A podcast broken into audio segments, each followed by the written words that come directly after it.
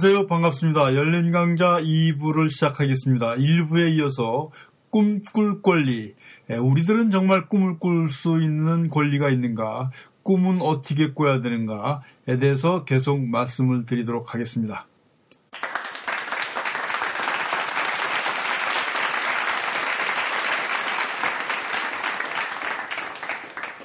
네, 오늘 열린 강좌에 묘하게도 세 분이 공통점을 갖고 있었습니다.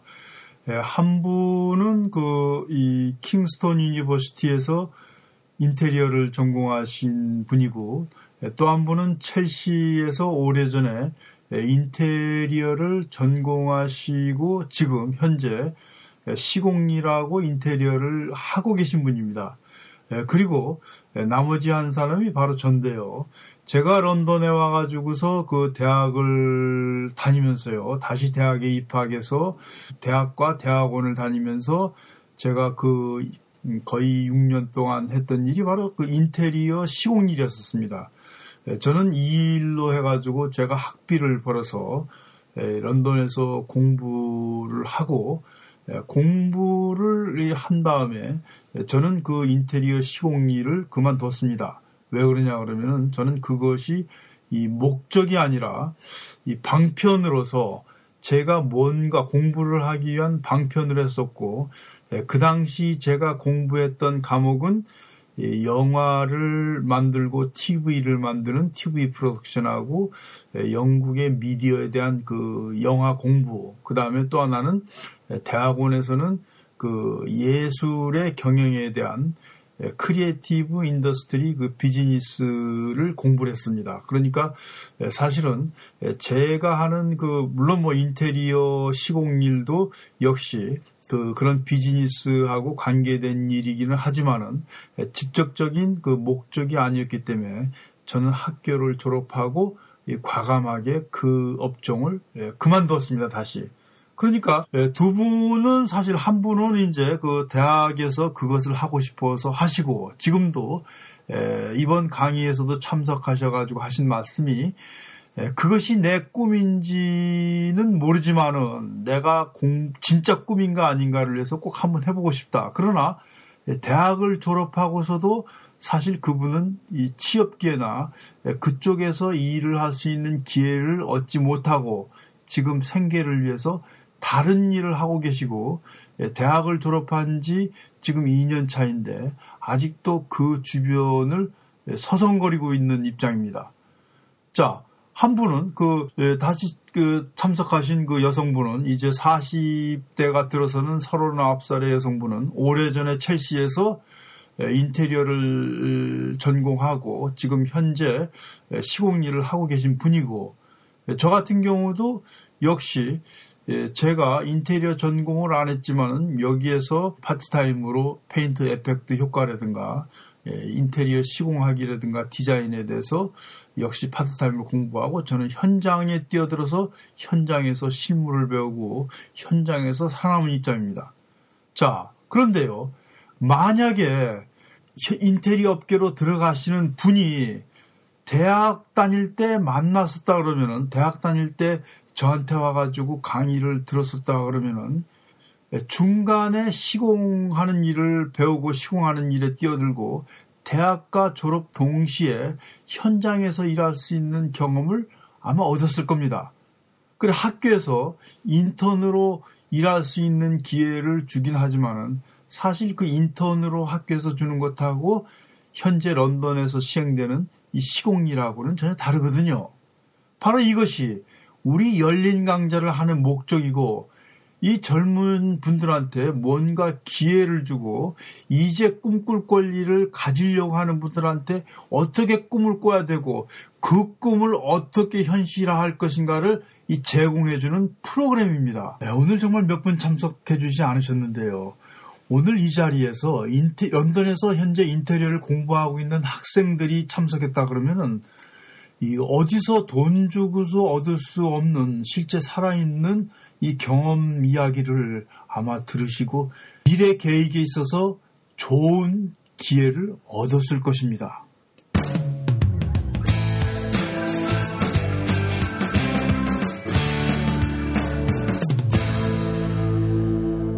일부에서요, 이 김재수 감독하고 이명세 감독의 예를 들면서 에, 과연 꿈꿀 권리를 가지고 있는가 물었을 때 글쎄요라고 대답한다고 제가 말씀을 드렸습니다. 그런 질문을 똑같이 저에게 나는 꿈꿀 권리를 가지고 있는가라고 물었을 때, 자, 이제는, 이제는 정말 저는 네라고 대답할 수 있을 것 같습니다. 제가 마흔이 넘어서 꿈을 꾸기 시작하고 다시 50이 다 돼서야, 50이 가까이 돼서야 저는 정말 꿈꿀 권리라는 것을 가지게 되었다고 스스로 생각을 하게 된 겁니다. 누가 만약 꿈꿀 권리라는 것이 무엇이고 어떻게 꿈을 꿔야 되는 것이고 어떻게 준비를 해야 되는 것을 가르쳐 줬다 그러면은 저도 스물 몇 살 때쯤 아니면은 늦어도 서른 살 때쯤이면은 아마 내가 제대로 된 꿈을 가지고서 꿈꿀 권리를 확보하고 그리고 그 꿈을 이루었을지도 모릅니다. 그런데 저는 앞에서도 말씀드렸지만 꿈꿀 권리를 전혀 가질 수도 없었고 제 꿈이 무엇인지도 몰랐어요. 예, 그런데 이런 예, 제가 했던 방황들을 지금 예, 여러분들한테도 똑같이 보고 있습니다. 제가 런던에서 학생들하고 수업을 하게 된 것도 10년입니다. 10년 동안 BCS A레벨 그 다음에 대학에 진학하, 진학해서 다시 대학원에 진학하는 학생들도 직접 가르쳐 보고 또 이 지켜보고 이 대학에서 대학원을 졸업해가지고 최근에 취업하는 학생들까지도 지도를 하고 있어요. 이렇게 대학 과정, 대학원 과정, 그리고 석사 과정, 때로는 박사 과정 학생들을 지도하고 지켜보면서 이들을 엿보면서 이 꿈꿀 권리라는 문제를 아주 깊게 생각하고 이 주제로 여러분들과 앞으로도 몇 번 함께 하면서 토론을 진지하게 해볼까 합니다.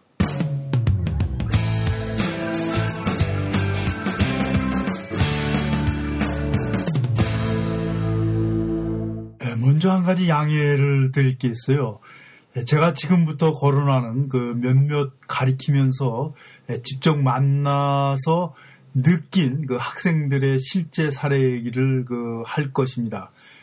예, 여기에서 거론되는 그 이 본인의 얘기일지라도 너무 섭섭하게 생각하지 마시고 예, 본인의 문제 같은 경우를 본인의 입장에서는 다시 한번 냉정하게 생각을 해보고 그리고 이 자기 얘기가 다른 친구들한테 좋은 사례가 될 것이라는 그런 그 이 뜻에서 말씀을 드리는 것이니까 절대 비난하고 예, 절대 이 그것을 또 뭐 나쁜 쪽으로 하는 것이 아니라 예, 우리 함께 실패를 같이 또 좌절을 같이 그 경험을 같이 논, 그, 논아서 예, 그런 것들을 없이 하자는 뜻에서 말씀드리는 거니까 미리 여러분들에게 양해를 좀 구하고 싶습니다.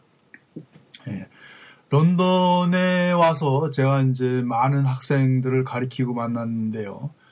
음, 예를 들어서 이 대학원과 대학을 다니는 그 이 패션을 전공하는 학생들의 얘기입니다. 사실 이 패션 같은 경우는 이 순발력 있고 그 이 직관력 있고 어떤 사물들을 그 이미지를 바로 읽고 잡아내지 못하면은 사실 이 바닥에서 성공하기 쉽지 않거든요.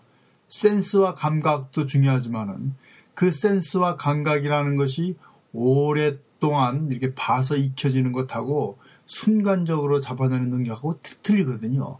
그런데 이 다른 디자인하고 틀려가지고 뭐 건축 디자인이라든가 또는 뭐 시각 디자인 중에서 자동차 같은 경우라든가 뭐 산업용 같으면은 일단 계절을 타지 않고 최소한 디자인에서 수십 년에서 몇 년간은 버틸 수가 있습니다. 그러나 이 패션이라는 것은 사실은 3개월이 넘어가질 않는 것이거든요. 이 순간적으로 잡아내가지고서 순간적으로 하지 못하면 절대 살아남지 못하거든요. 그러니까 패션 디자인하는 사람들은 순발력이 있어야 됩니다. 또 이미지를 잇는 아주 날카로운 캐치 능력이 있어야 되거든요.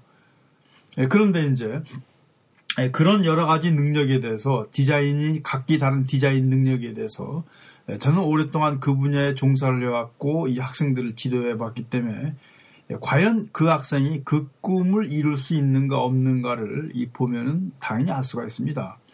예, 런던에 와가지고서 이제 그 이 자기 삶을 디벨롭 하겠다고 패션 대학을 다 졸업한 세 여학생입니다.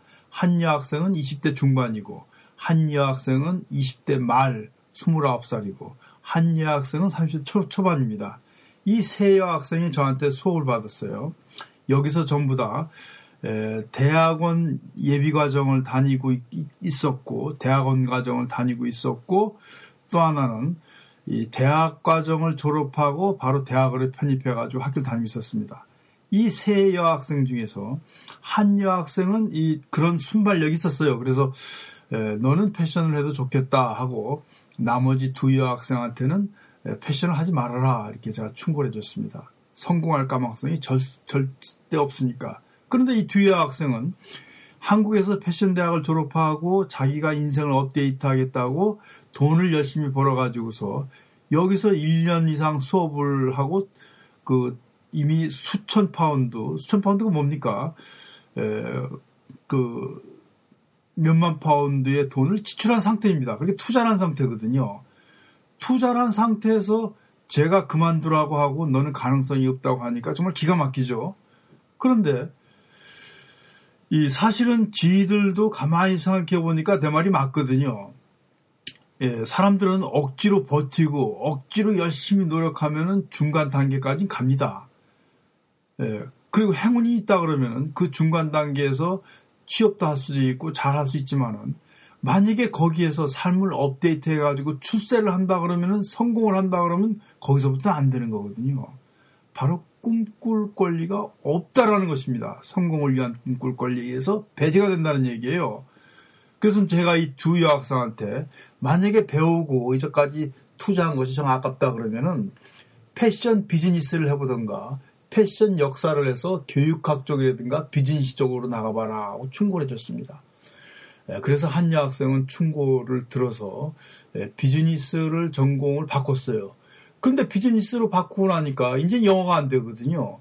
디자인 영어하고 비즈니스 영어하고는 또 다르야 되거든요. 그래서 1년간 또 예, 휴학을 하고 영어를 공부한 다음에 이 비즈니스로 바꾸고 전공을 한 여학생은 이제 그만두고 예, 그 7급 공무원 시험 준비를 한다는 소문을 제가 들었습니다.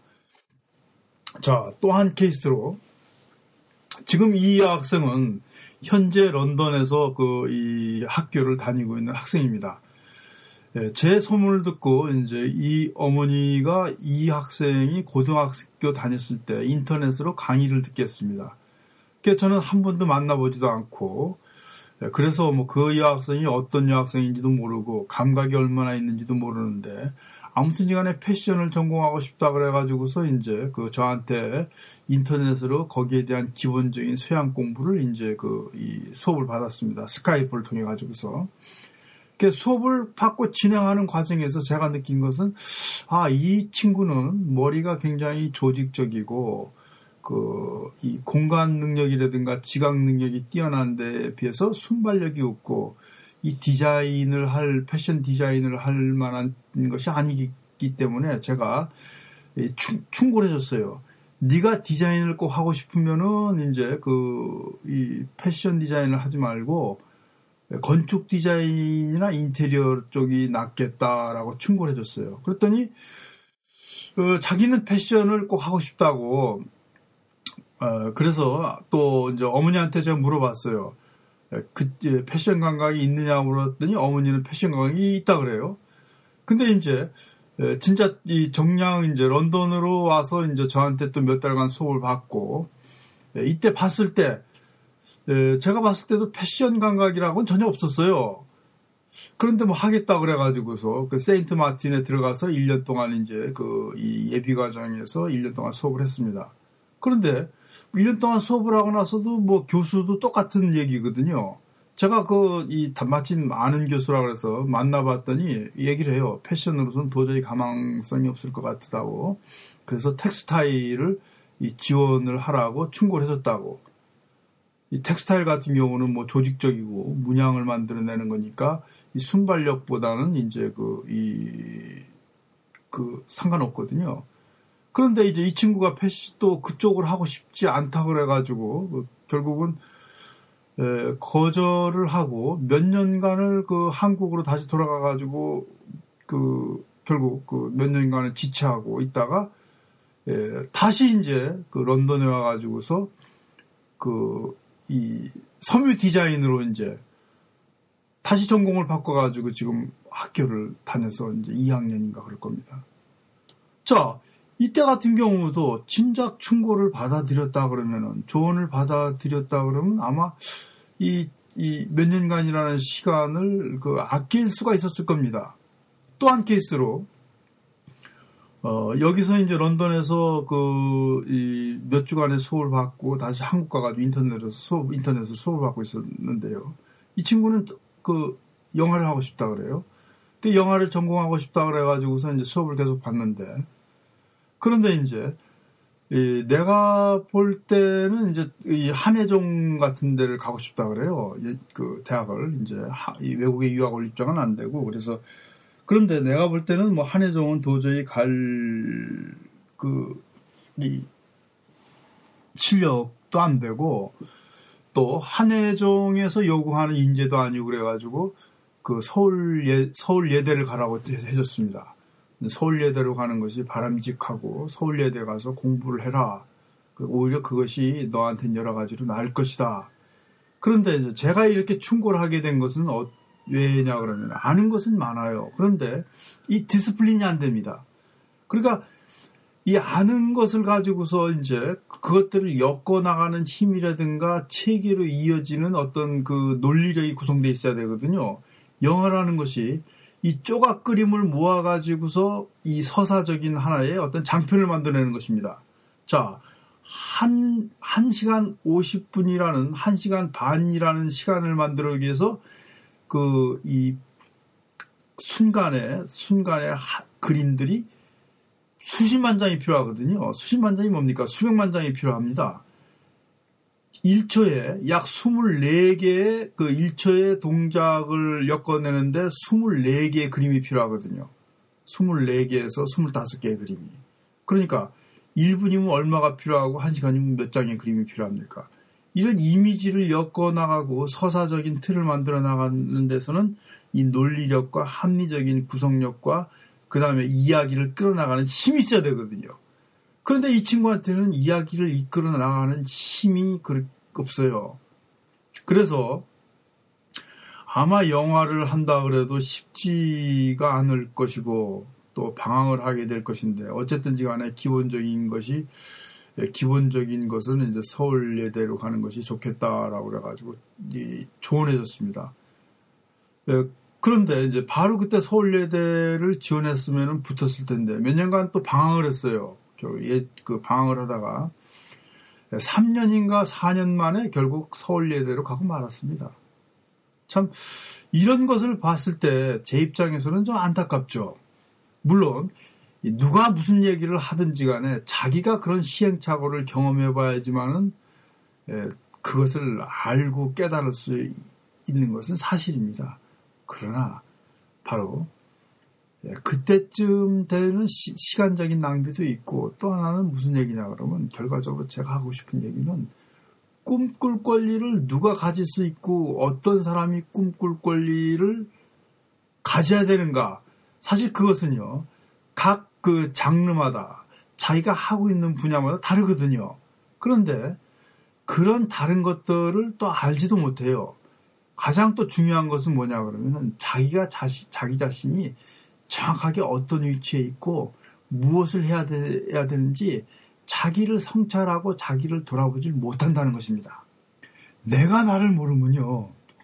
나한테 아무것도 해줄 수 없는 것은 물론이고 내가 뭐를 좋아하는지 나를 위해서 무엇을 해야 되는 것인지 내 꿈이 무엇인지를 알 수가 없어요. 즉 꿈꿀 권리를 위해서는 나를 만나야 됩니다. 그러고 그 꿈과 이루려는 꿈과 내가 가지고 있는 이 적성과 능력이 적합한지를 스스로 판단해야 됩니다. 그것을 스스로 판단할 수 없을 때는 경험 많은 누구인가 멘토에게 조언을 얻어서 바로 그것을 찾아야만 합니다. 요즘은요, 이 폭발적으로 자기 분할을 시키고 여러 가지 자기 얼굴을 보여주는 시대가 돼가지고 모든 사람이 적어도 서너 개의 얼굴을 가지고 이 세상을 삽니다. 그 서너 개의 얼굴 중에서 어떤 얼굴이 진짜 자기 얼굴인지를 자기도 몰라요. 그래서 우리는 자기가 누구인가를 아는 훈련부터 하고 그래야지 비로소 꿈꿀 권리를 확보한다 이거예요. 그리고 이 꿈꿀 권리라는 것도 유효 기간이 있습니다. 어, 만약에 업데이트를 하지 않는다 그러면은 어느 정도 가가지고서는 한계에 도달하게 됩니다. 네, 이명세 감독하고 김재수 감독한테는 개인적으로 상당히 미안한데요. 예, 이분들을 들먹여서. 그러나 후배들한테 좋은 삶의 본보기고 자신의 삶이 case by case로서 지침이 된다는 뜻에서 이해를 해주시기 바랍니다. 개인적으로 항의하시는 것에 대해서는 제가 이 그대로 접수를 받고 달게 받도록 하겠습니다. 그러나 에, 제가 가리키는 학생들, 제가 뭔가를 주고 싶은 학생들을 위해서 두 분의 케이스를 이용할까 합니다. 자, 김재수 감독은 이번에는 제가 청야라는 영화를 보면서 느낀 것은 아, 이 사람은 정말 재능이 없었던 사람이로구나. 억지로 억지로 해가지고서 몇 편의 영화를 만들었지만은 꿈꿀 권리가 없었던 사람인데 결국 이 자기가 열심히 노력해서 배워서 몇 편의 그럴듯한 영화를 만들어냈지만은 정말 영화 같은 영화를 못 만들고 말았습니다. 그러고 이명세 감독은 여러 가지 자기 그 이 재치 있는 영화 예, 그분은 자기의 소재를 그 만화적인 그 만화에서 주로 가져옵니다. 그 만화의 순발력이라든가 이런 쪽에서 가져오는데 그러니까 사실 김재수 감독 같은 경우는 서사력도 있고 이 나름대로 이 삶을 깊이 보는 그런 눈도 있는데 이 결여가 된 것이 재치거든요. 이 대중들하고 결합하고 대중들의 안목을 보는 힘이 없어요. 그런 거에 반해서 또 이명세 감독은 대중들을 보고 대중들 속에 스며드는 그런 재치와 순발력은 있는데 서사적인 구조가 없습니다.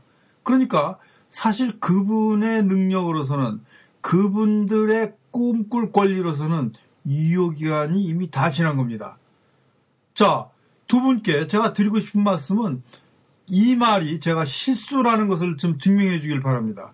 내가 당신들을 본 것이 이렇고 이렇고 한 것이 정말 당신은 잘못된 것이야.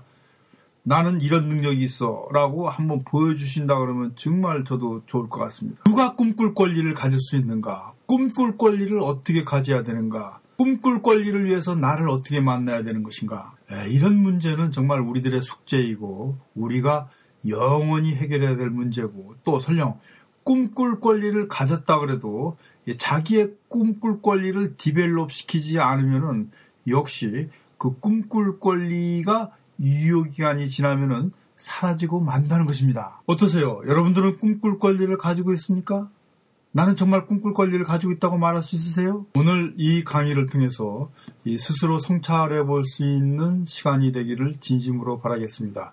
자, 이번 강좌 같은 경우는 시간이 좀 초과가 됐는데요. 이 열린 강좌에서 2시간 동안 열린 강좌를 영사 UK의 독자분들을 위해서 그 영사 UK의 후원자님의 후원으로 여러분들께 간추려서 20분 정도로 해가지고서 매 들려드리고 있습니다. 이번이 17번째인데요. 이제까지 다양한 주제로 16번째에 대해서 그 미디어의 란에 나와 있습니다. 첫 번째서부터 시작해서 일곱 번째까지는 제가 방송을 다루는 방법도 미숙하고 이, 이, 런 공개 강좌, 그 라디오 강좌를 하는 것이 서툴러서 조금 그 질이 떨어지는 것도 있지만은 여러분 여러분을 위해서 제공한 것이니만큼 즐겁게 기쁘게 들어주시면 감사하겠습니다. 자 다음에 정말 자기가 꿈꿀 권리에 대해서 고민하신 분들 이런 그 올바른 꿈꾸기를 희망하시는 분들이 열린 강좌에 많이 참여를 해주시길 부탁드립니다.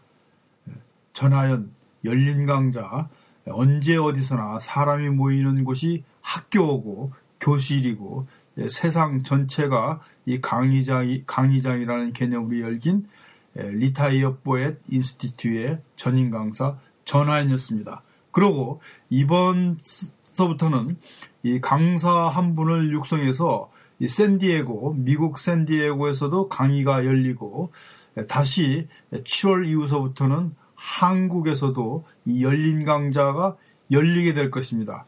감사합니다. 여러분 반갑습니다. 자, 다음 기회에 또 뵙도록 하고 네, 오늘 강좌는 이것으로 마치겠습니다.